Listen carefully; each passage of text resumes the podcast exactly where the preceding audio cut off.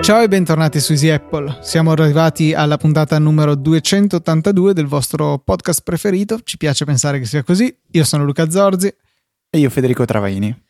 Vede, settimana lunga, però non importa, siamo comunque dietro ai microfoni. Sono successe in realtà tante cose, anche alcune che per ora ho pensato di tralasciare in, in puntata, tipo tutta la storia, la questione che c'è stata, non so se tu hai seguito, con lo sviluppatore di Dash, un'applicazione per Mac per sviluppatori che in sostanza serve per ehm, consultare la documentazione mentre si sviluppa e che è anche una controparte per iOS, che per una serie di vicissitudini è stata rimossa dallo store. C'è stata appunto una controversia tra Apple e lo sviluppatore, per cui sono successe delle cose un po' strane, ecco, per cui io sono stato impegnato con il dover dimostrare a Fastweb che gli avevo restituito il modem, altrimenti me lo volevano fare pagare. Ok, quindi deduco cioè, che non hai seguito moltissimo. No, no, no, no, vabbè, come sempre io se ho l'occasione di parlare male di Fastweb la colgo e così, giusto per rimarcare un po', se non si fosse capito. Ok, niente, quindi così giusto volevo buttarla lì qualora aveste voglia di approfondire. In realtà ci sono diversi articoli online che hanno parlato di questa cosa e, e niente, vi rimando a quelli e magari ne discuteremo più avanti, anche se ci saranno nuovi sviluppi della faccenda, ecco. Nel frattempo direi di passare al cuore della puntata e di cominciare con un po' di sano follow up. Allora, eh, il follow up ci viene fatto da Maico Maico, sì. E mh, dice eh, riguardo alla questione del Press to Unlock di cui parlavamo la scorsa puntata, quindi c'è chi lo trova qualcosa di migliore rispetto a come funzionava con iOS nove, c'è chi invece lo trova totalmente assurdo, e Michael ci racconta eh, di questo. Dice: la mia ragazza ha un iPhone cinque, quindi sprovvisto di Touch I D, e ha dovuto necessariamente impostare un codice di sblocco perché sennò si trovava sempre l'iPhone sbloccato per via delle ripetute pressioni sul tasto Home quando per esempio era nella borsa. Secondo me sui dispositivi sprovvisti del Touch I D sarebbe stato meglio mettere una versione di iOS con ancora lo slide to unlock, o quantomeno la possibilità di reimpostarlo. Cosa ne pensate? Ne pensate? Eh, Effettivamente ci siamo un po' dimenticati di chi sì. non ha il Touch I D. È vero, è vero. Eh, ad esempio mio papà che ha l'iPhone cinque, non, non gli ho chiesto se ha...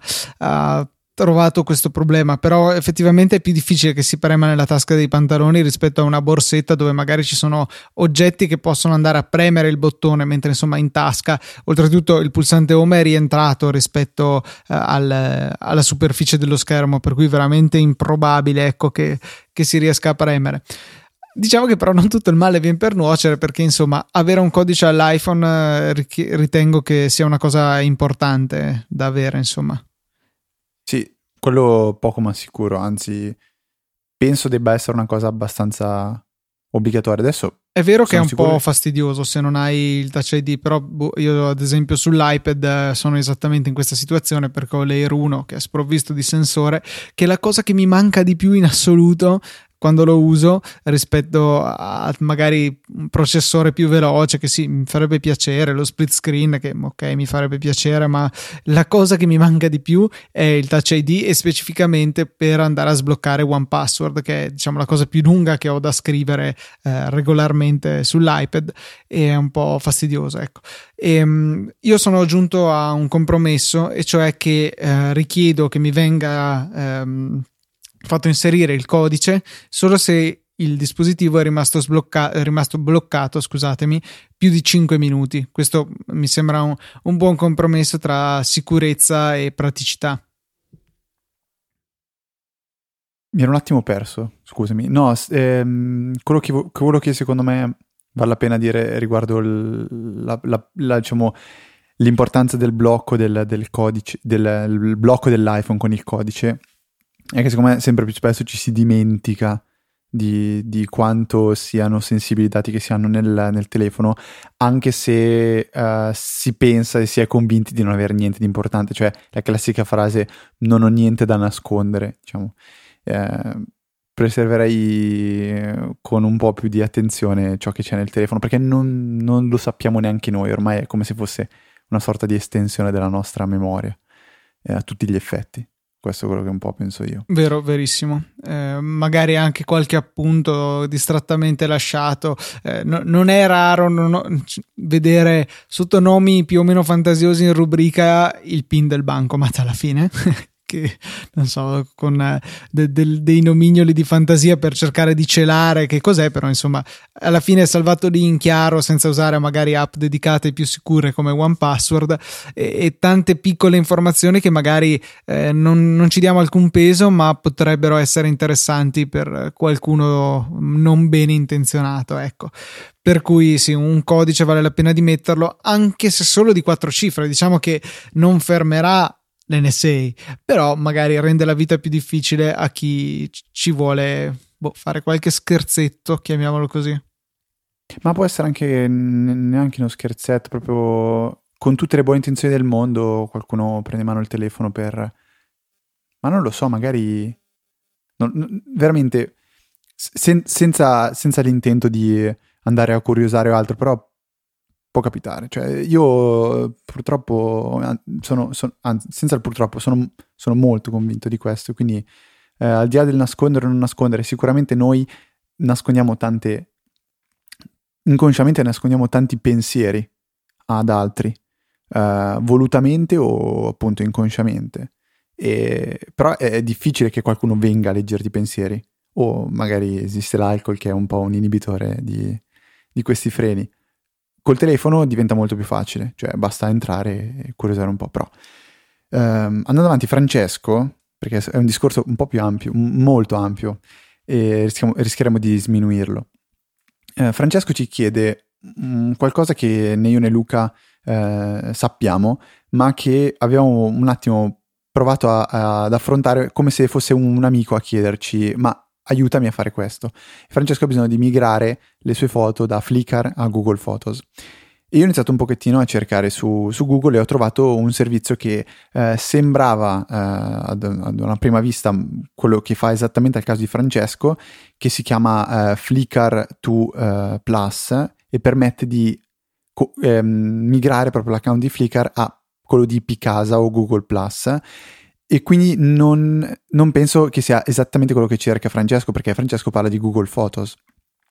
Allora, andando un po' più avanti eh, con, con i risultati che Google mi proponeva, ho trovato eh, un post di Android Central dove veniva spiegato qual era la procedura apparentemente eh, migliore. E è un po', diciamo, un banalizzare il, il processo e cercare di, di automatizzarlo. Cioè banalmente bisognerà andare a scaricare tutte le foto da Flickr e ricaricarle su Google Photos.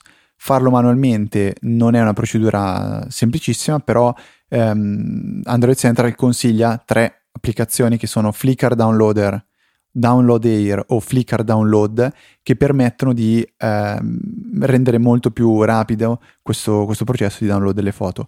Per quanto riguarda l'upload invece basta utilizzare l'applicazione ufficiale di Google Photos o addirittura l'interfaccia web e niente, far partire il, l'upload e durerà quel che durerà. Sostanzialmente questo, questo è quanto. Metterò i link nelle note della puntata, magari qualcuno conosce un metodo migliore. Eh, come dicevo prima, né io né Luca abbiamo mai avuto questo problema, Poi quindi c'è difficile eh, provare ad affrontarlo in prima persona.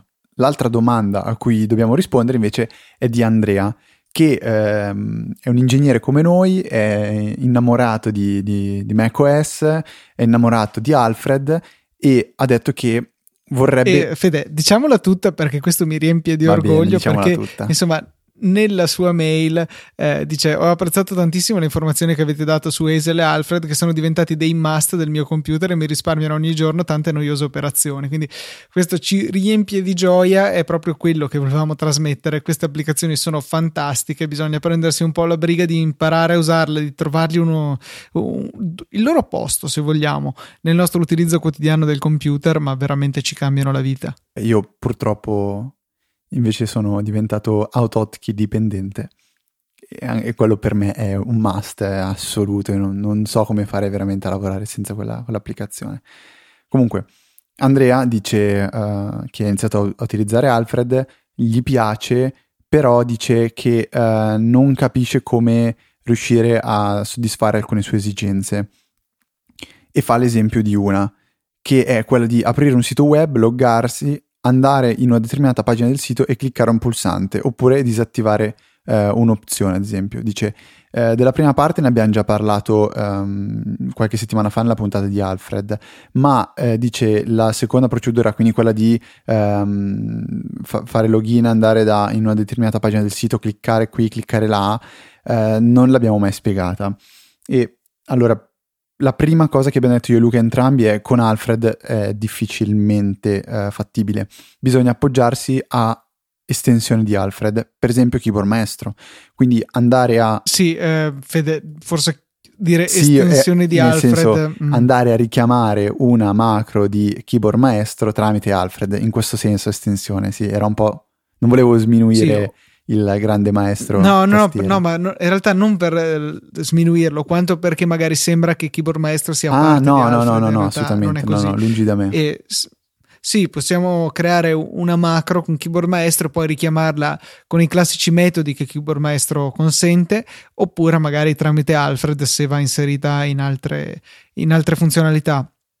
Eh, diciamo che non è una cosa semplicissima, così a naso potrei suggerire di vabbè, aprire Safari, andare a un tale indirizzo, quello è piuttosto semplice, ma poi bisogna cominciare a prendere il controllo del mouse per fare delle determinate operazioni, per cui un buon sistema potrebbe essere il um, c'è cioè un'azione che mi pare si chiama click at location o click at found image, praticamente vi dà la possibilità di um, dare un obiettivo a Keyboard Maestro, cioè prendi come riferimento questa immagine qui che io ti do, quindi potrebbe essere uno screenshot di quello che vedrà, di come, av- come sarà la pagina, ad esempio con uh, il menu superiore dove ci sarà scritta, non so, se- la mia sezione, ecco, farete uno screenshot alla mia sezione, più o meno lo centrate nell'immagine e dite clicca qua in mezzo a questa immagine che appena la trovi sullo schermo, cosa che verrà fatta appunto quando la pagina sarà caricata, oppure prendi questa immagine come riferimento ma clicca trenta pixel più a destra, insomma sarà una cosa un po' macchinosa riuscire a trovare tutte le combinazioni giuste, ma alla fine il computer dovrebbe fare da solo quello che serve. Eh, ripeto, ci vuole un po' di tempo e può aiutare anche forse la...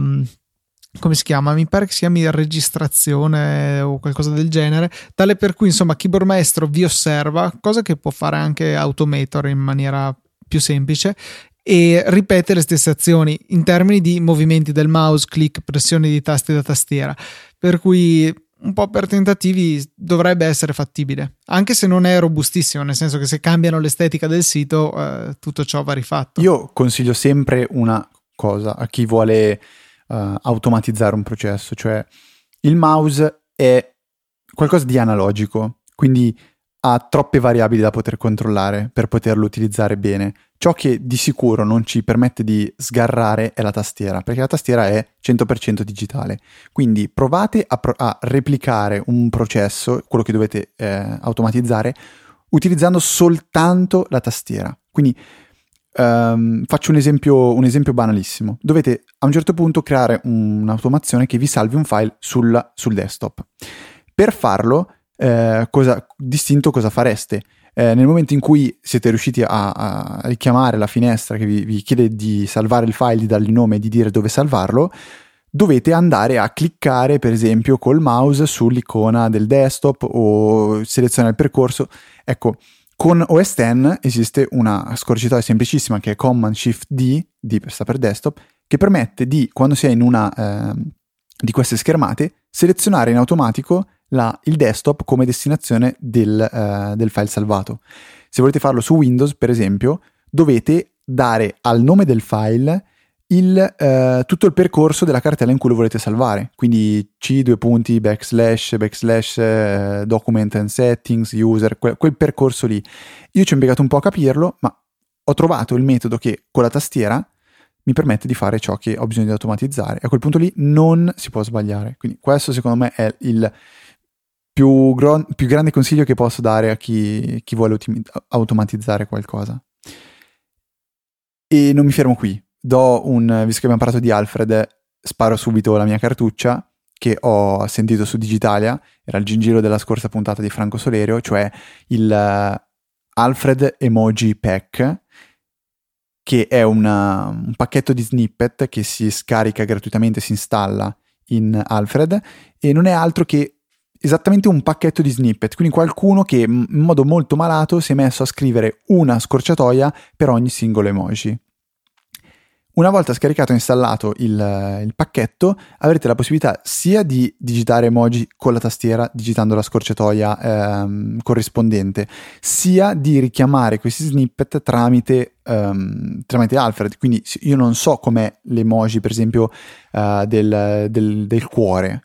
Posso immaginare che sia due punti, heart, due punti, però apro Alfred, scrivo snippet e poi scrivo heart e... R T H, e ho tutti i cuori da poter richiamare um, dove, dove ho il cursore della, della, della tastiera. Quindi una, una estensione stupidina, però che so che molti apprezzeranno parecchio. Luca l'ha già installata, la sta installando adesso.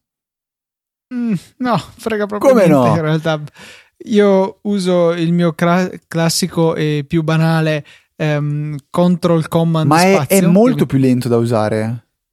Sì, boh, ma io uso sempre le stesse emoji, per cui ce le ho nelle recenti e faccio subito a cliccarla, tranne quella del pollice in su che la uso così tanto che y chiusa parentesi mi per si me trasforma. È ok ok ok ok diventa pollice in su. uh, y chiusa parentesi credo che mi venga da eh, da Facebook ancora, ma è troppo lento. Boh, ma in realtà sul Mac non ci metto assolutamente niente a scrivere, ci metto Vabbè. meno che a scrivere ok. No, ok. Non è vero, però a scrivere ok, ok, ok, ok. Tata. Cioè è bello, okay, la soddisfazione. Ci metto lo stesso tempo se vogliamo. Ma devi usare allora due mani. Cioè, o fai lo shift, mm. shift chiusa parentesi con una mano sola. No, no, no, faccio con due Eccola mani, ma lì la ho, mossa. ho due mani. Hai due mani, hai una mano sola ti serve. Non voglio sapere perché ti serve l'altra mano in alcune situazioni, mm, però... Sto mangiando i popcorn mentre okay. ti guardo rosicare.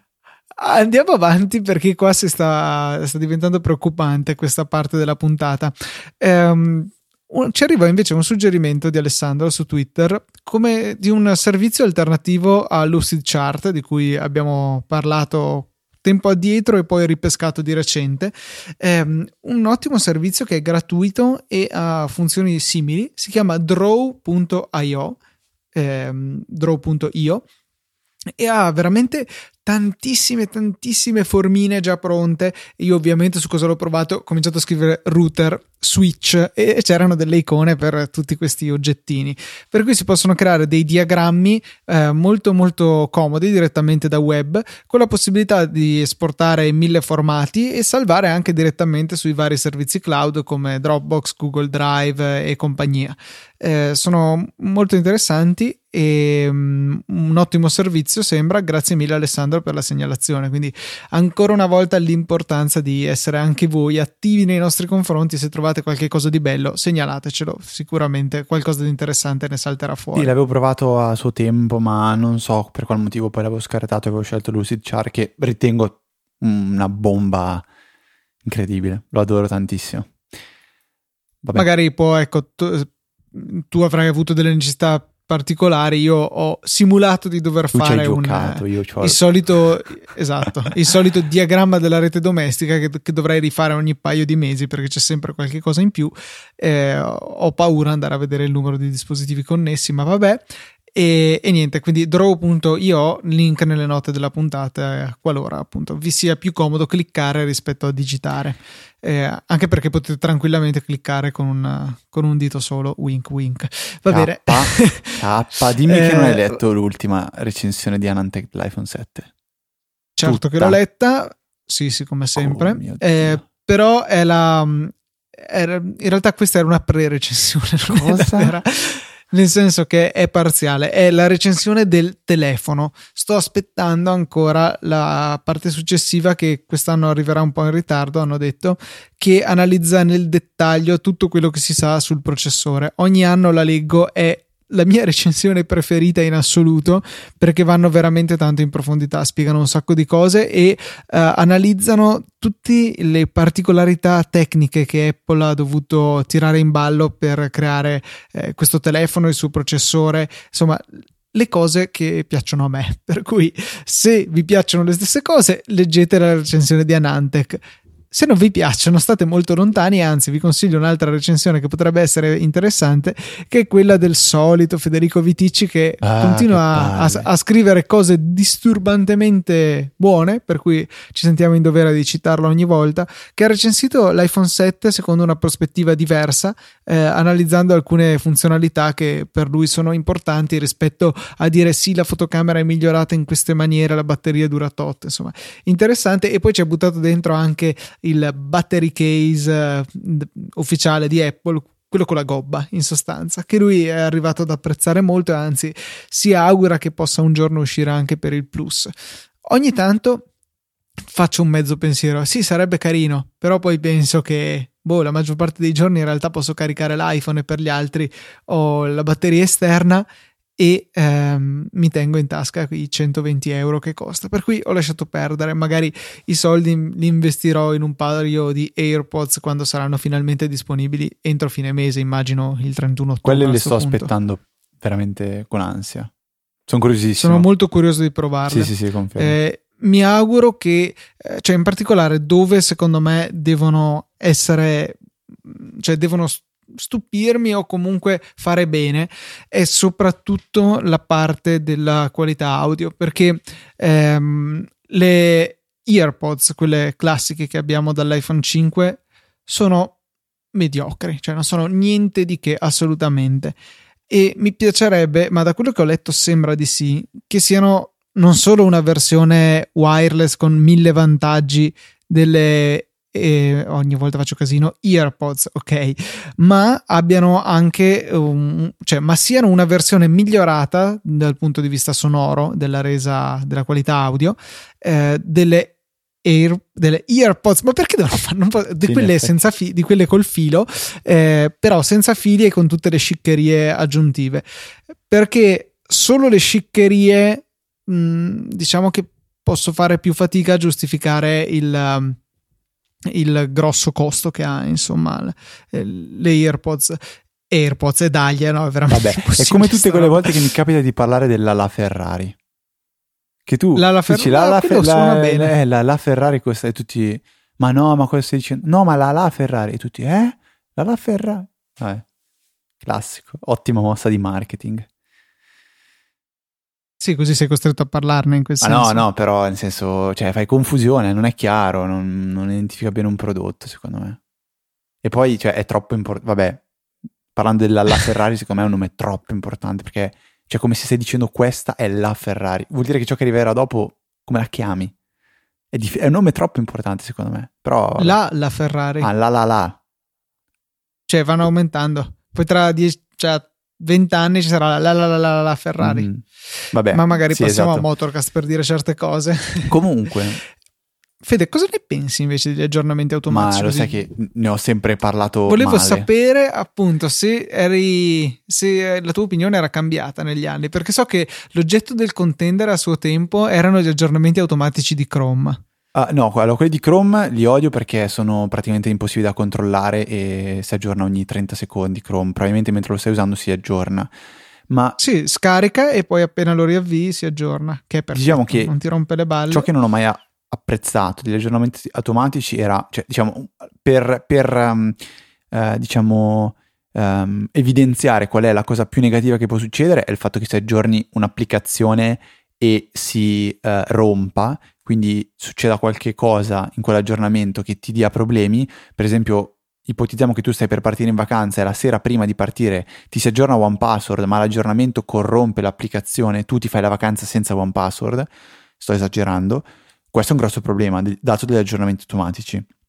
Poi ci sono tante cose che, che non mi piacciono tantissimo, eh, per esempio il fatto che Um, non mi rendo più conto di quando un'applicazione si aggiorna, non mi rendo più conto di che cosa succede durante quell'aggiornamento, eh, di che cosa è stato introdotto. Cioè, oltre al dover combattere Facebook che scrive aggiorniamo questa applicazione regolarmente per rendere migliore l'esperienza di utilizzo, bla bla bla bla bla, in più eh, mi perdo tutti quei, quegli aggiornamenti che invece potevano dirmi oh guarda che da adesso si può fare questo.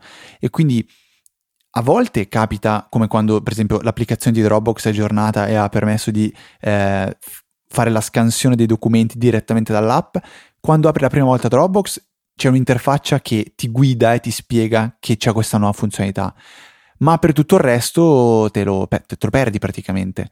E mi rendo conto che è una necessità, o meglio una cosa che piace solo a noi nerdoni, ecco, questo è il termine tecnico.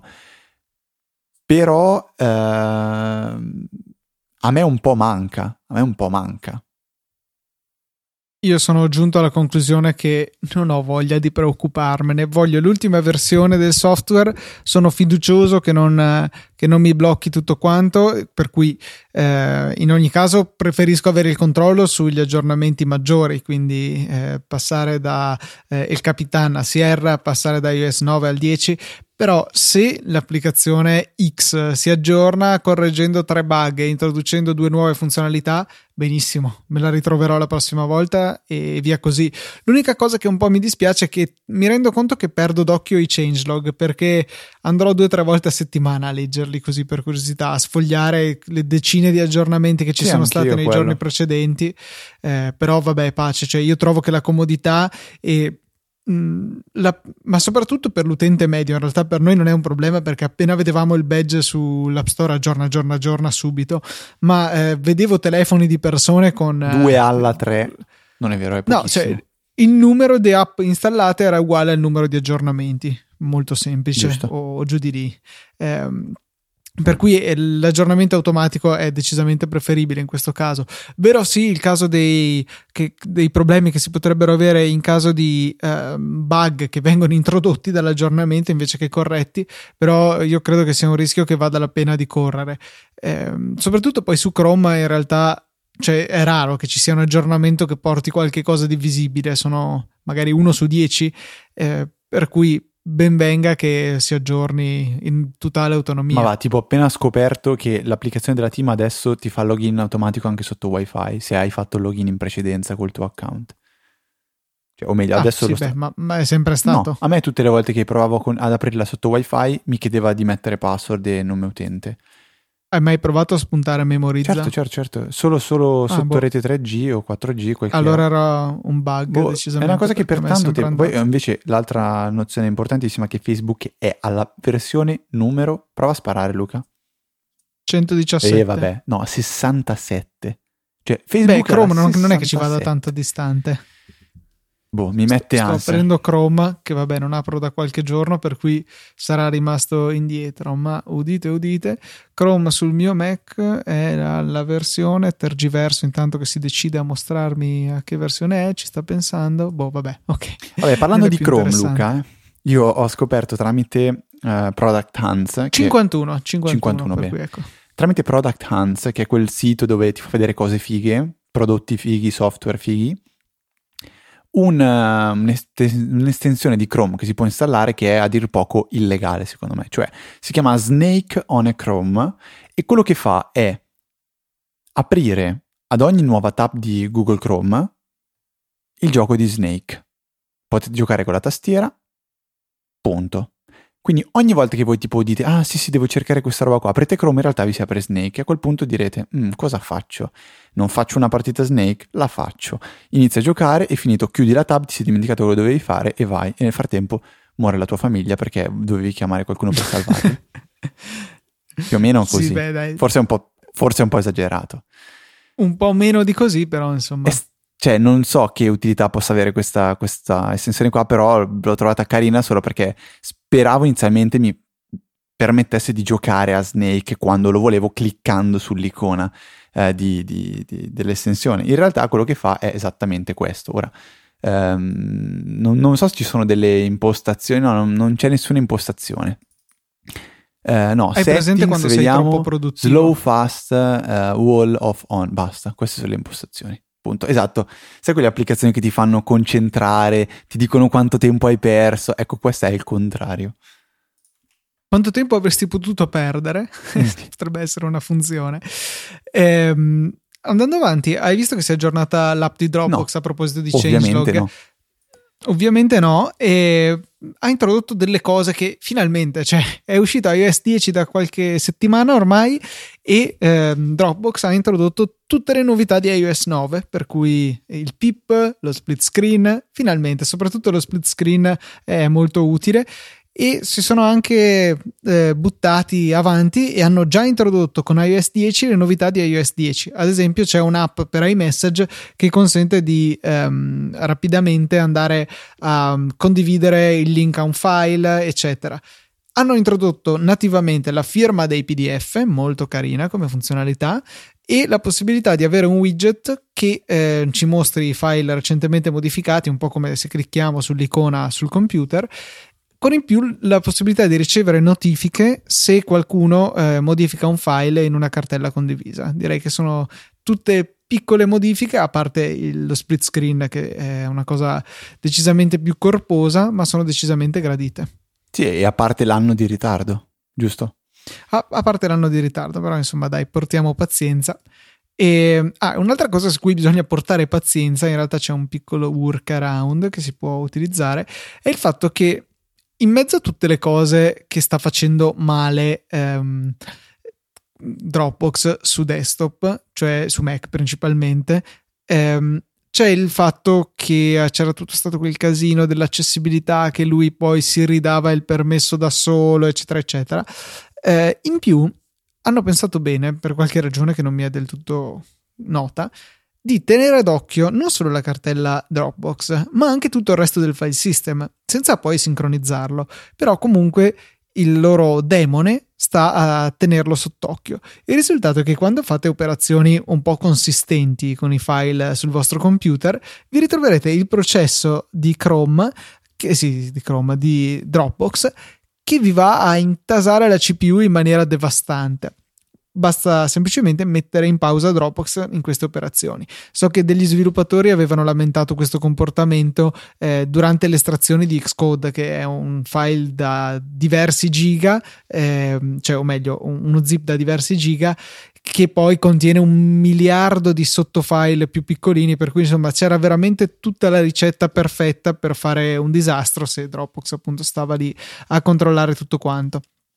E, e niente, questo è l- quello che fa effettivamente. Mi auguro che risolvano questo problemino. Nel frattempo basta mettere in pausa la sincronizzazione quando si fanno queste operazioni così gravose. Luca, una di quelle funzionalità che vengono introdotte nessuno la nota finché non la nota, ma tutti la apprezzano.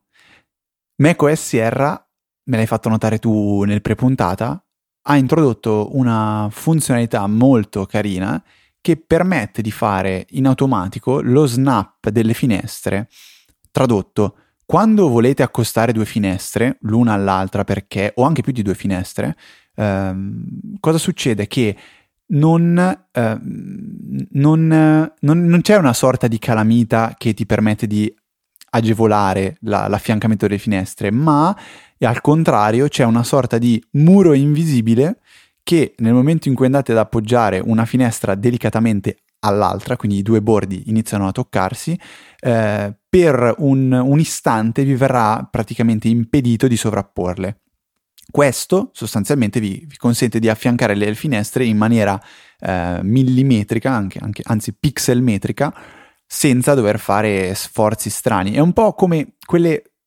Faccio un paragone magari un po' strano. È come quando si è in salita in macchina e uh, adesso non so il, il tecnicismo qual è, ma um, siete in salita, togliete il pedale dal freno e la macchina per un istante tiene comunque i freni azionati, consentendovi di inserire la prima e di sfrizionare per poi, poi diciamo ripartire, senza lasciarvi cadere all'indietro verso l'infinito e oltre.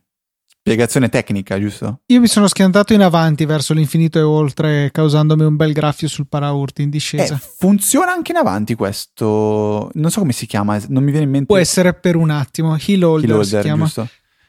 Um, Però ecco, sì, ecco, è una cosa, è una cosa, una non so perché mi è, mi è venuto questo paragone. Ci sta secondo te? Sì, no. Andiamo avanti. Sì, sì, sì. No, no, no, no, in realtà secondo me è abbastanza azzeccato, devo, devo dire di sì. Ok. Proseguendo, eh, ovviamente essendo tu occupato a correre dietro a, ehm, ai tuoi amici di Fastweb, non hai avuto modo di vedere cosa ha fatto Omnigraffle, uno degli sviluppatori per iOS e per Mac più grossi sicuramente, eh, fautori di applicazioni quali eh, OmniFocus, Omnigraffle, Omni qualunque cosa, che ehm, sono applicazioni piuttosto costose, sempre state, sia per Mac che per iOS, con prezzi importanti, insomma, vanno anche alle centinaia di euro su Mac e anche a molte decine su iOS, per cui insomma applicazioni professionali di grande livello, grande qualità, ma decisamente costose. Eh, hanno trovato un po' uno scamuffo per riuscire a offrire quelle che di fatto sono delle versioni di prova su iOS, perché hanno Eh, sfruttato il meccanismo degli acquisti in app e in particolare la correlazione anche con le date di ehm, acquisto delle, degli, di acquisto degli acquisti in app. Fantastico, degli e, abbonamenti, dell'inizio degli abbonamenti, tra virgolette. Qualcosa, ma in realtà non un vero abbonamento perché compri il singolo oggetto. Ad ogni modo eh, hanno eh, inserito la, un, a partire da, mi pare, Omnigraffle, che è appena uscita la versione sette, eh, Una, cioè, l'applicazione è gratuita, punto. Scaricandola eh, per sette giorni ha eh, tutte le funzionalità complete, dopodiché diventa un solo lettore dei file, che ha di per sé un, un ottimo vantaggio, cioè voi siete certi che con quell'applicazione lì creerete dei file che chiunque può leggere, chiunque abbia un Mac, perché basta che si scarichi l'applicazione e potrà all'inizio anche modificarlo il file, ma poi perpetuamente andare a leggerlo e esplorarlo in tutte le sue parti con una funzionalità completa. Poi però è possibile andare a sbloccare la versione eh, completa, che in realtà poi ci sono due livelli nel caso di questa applicazione, ma non è lì il problema, e poi quando uscirà la nuova versione andranno a verificare: ah, Fede ha comprato lo sblocco nella tal data, è talmente vicino alla rilascio della nuova versione che gli consentirò di utilizzare in maniera completa tut, eh, tutte le funzionalità eh, anche della nuova. Viceversa, Luca l'aveva comprato tempo addietro, per cui lui avrà uno sconto sul nuovo sblocco ma potrà utilizzare solo determinate funzioni. Insomma, vanno a crearsi un po' il meccanismo degli upgrade e delle prove gratuite sia su Mac che su iOS, che devo dire che è un, una cosa interessante vedere finalmente un po' di movimento in quel settore dell'App Store. E, mh, hanno lanciato effettivamente questa cosa e non ci sono state ancora ritorsioni da parte di Apple, per cui direi che è cons- si può considerare come un comportamento consentito. Invece io vi, vi consiglio, staccandomi completamente da ciò che ha detto il dottor Zorzi, un sito che viene praticamente definito come sito con immagini fighe con cui potete fare quello che volete. Immagini fighe ad alta risoluzione. Si chiama Unsplash. L'ho scoperto perché uh, un... Perfetto, in questo momento è down. Fantastico. No, eh, parte, lo, l'ho aperto, l'ho aperto poco fa e andava, adesso pare sia down, ma va bene. Eh, praticamente... Eh, mm, a me si carica, eh? No, a me è Safari can't open the page. Boh, vabbè. Uh, Comunque va sono belle bene. Foto, posso testimoniare. Sono, sono bellissime foto con cui ci potete fare quello che volete.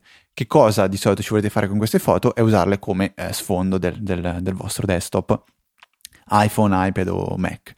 Um, perché l'ho scoperto? L'ho scoperto perché un amico e anche ascoltatore, che è Giorgio Paravicini, aveva pubblicato delle foto su questo sito che mi sono piaciuto tantissimo, e allora ho iniziato a navigare, cercare, trovare, e alla fine ho trovato molte foto carinissime che, no carine, belle, belle, eh, che ho um, selezionato, me le sono messe in Dropbox, ho una serie di eh, cartelle con dentro desktop di ogni tipo che non utilizzerò mai ma che voglio avere, perché chi lo sa cosa mi riserverà la... boh, non so, la vita. Sì, il futuro. Diciamo che sono soprattutto foto naturalistiche, però molto belle. Sì, sì, sì. Le, le...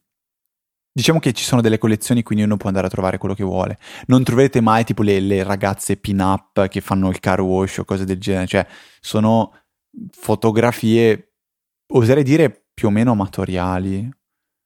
Sì, però sembra che ci sia appunto la possibilità, cioè, il fatto di che non abbiano licenza, di... sono completamente gratuite. Magari c'è, c'è anche qualcosa di chi lo fa di lavoro. Uh, però diciamo la, ecco, la qualità sembra quella la qualità sembra di una foto fatta da un fotografo che lo faccia di professione, per molte di queste foto. um, vabbè, a me è piaciuto sì, veramente sì, tanto, molto molto belle. Sì, sì, sto, mi sono incantato a scorrere questo sito perché veramente sono, ce ne sono tante e belle, e poi lo scrolling è infinito, per cui ogni volta che arrivate in fondo se ne caricano delle altre e, e potete non finire mai di perdere tempo. Ecco, poi abbinate questo a Snake su Chrome e, e è fatta. Ok. Amico Zorzi, Vogliamo concludere questa scaletta o rimandiamo per la ennesima volta questo titolo? Ma no, dai. Eh, Lo esco. Rimandiamolo per la l'ennesima volta, no? Okay. A sto punto sì. Così creiamo anche hype per le prossime Porca puntate. Miseria. Non avete idea di che cosa... Vabbè, niente. Clicca per scoprire cosa Federico... Basta. Eh, niente, passiamo ai soliti convenevoli di chiusura della puntata, in particolare un sentito ringraziamento ai donatori di questa settimana: Ecaterina, Marcello Marigliano, Manuel Zavatta e Carlo Brottini, che con le loro donazioni singolo ricorrenti hanno supportato Easy Apple. Potete essere anche voi tra i supporters con le donazioni su PayPal, sono trimestrali o singole quando volete voi, dell'importo che volete voi. Trovate tutte le informazioni sul sito, sezione supportaci. Vi ricordiamo anche gli acquisti su Amazon, partendo da un qualsiasi link che trovate sul nostro sito, oppure sempre nella sezione supportaci, potete rubare centesimi ad Amazon per darli a noi, tutto ciò senza spendere un centesimo. Sempre senza spendere un centesimo potete iscrivervi a Satispay, sistema di pagamenti che abbiamo citato ormai due settimane fa e che continuiamo ad apprezzare. In particolare io lo uso regolarmente con un piccolo gruppo di amici che sono, conv- sono riuscito a convincere a installare l'app, veramente comoda. Eh, vi iscrivete con il nostro link, voi guadagnate cinque euro, noi ne guadagniamo dieci e, e basta per cui è veramente comodo. Completate la registrazione e potrete sfruttare questo servizio in maniera totalmente gratuita per voi. Hai detto quasi tutto giusto, a parte rubare che ha due B, tu l'hai detto con una. ah Ah, scusate, scusate. E io vi ricordo che potete contattarci come sempre ai soliti indirizzi: info chiocciola easyapple punto org, canali Telegram, telegram.me.me.me, giusto? slash easyapple, twitter.com slash easy underscore apple e facebook.com slash easypodcast. Direi che quindi anche per questa duecentottantaduesima puntata è tutto. Un saluto da Federico. Un saluto da Luca. E noi ci sentiamo la settimana prossima, ormai sono bravissimo. Uh, con una nuova puntata di Easy Apple.